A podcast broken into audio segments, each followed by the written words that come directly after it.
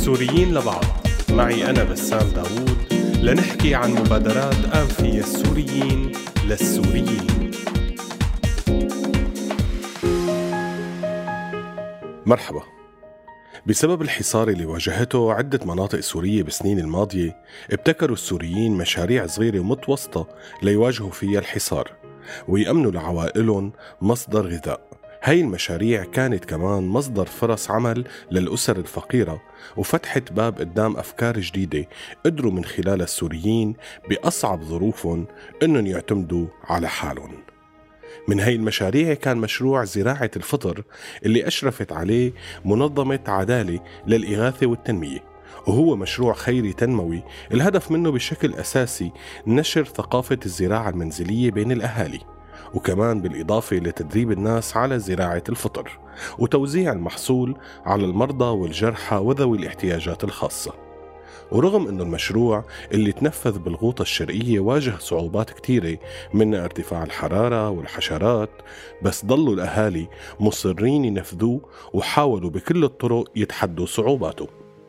افتتحت منظمة عدالة للإغاثة والتنمية أكثر من دورة تدريبية بخصوص هذا النشاط التنموي لحتى مكنت كتير من الأهالي ليقدروا يزرعوا الفطر بالمنازل، ووظفت طاقم من المهندسين الزراعيين بالإضافة لطاقم من الفنيين المتعلمين ليدربوا العاملين.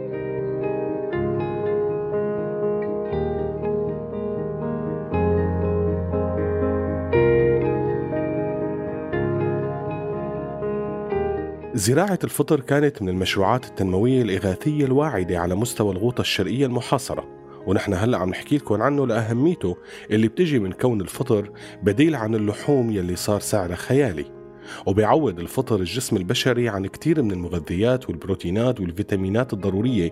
مشان هيك كان الخيار الجيد للمحاصرين.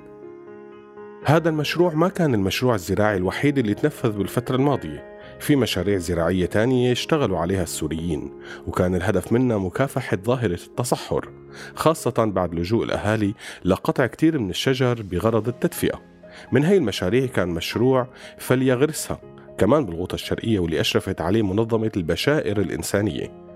أما بمدينة الرقة فكمان كان في تجارب زراعية ناجحة دعموا فيها السوريين حالهم وأهلهم، منها إنشاء المشاتل الزراعية للاستفادة من المحاصيل من جهة، ومكافحة التصحر من جهة تانية. وبهالمشاتل انتشرت بكثرة الأشجار المتوسطية مثل الزيتون والحمضيات. إن شاء الله ما بشوفوا أهلنا سوء أو ضرر بأي مكان، لا بسوريا ولا برات سوريا، بس منيح أنه نعرف عن المحصول الغذائي المناسب للزراعة بظل الظروف الصعبة، لنبقى سوريين مع بعض ولبعض. سلام. سوريين لبعض. معي أنا بسام داوود لنحكي عن مبادرات أنفية السوريين للسوريين.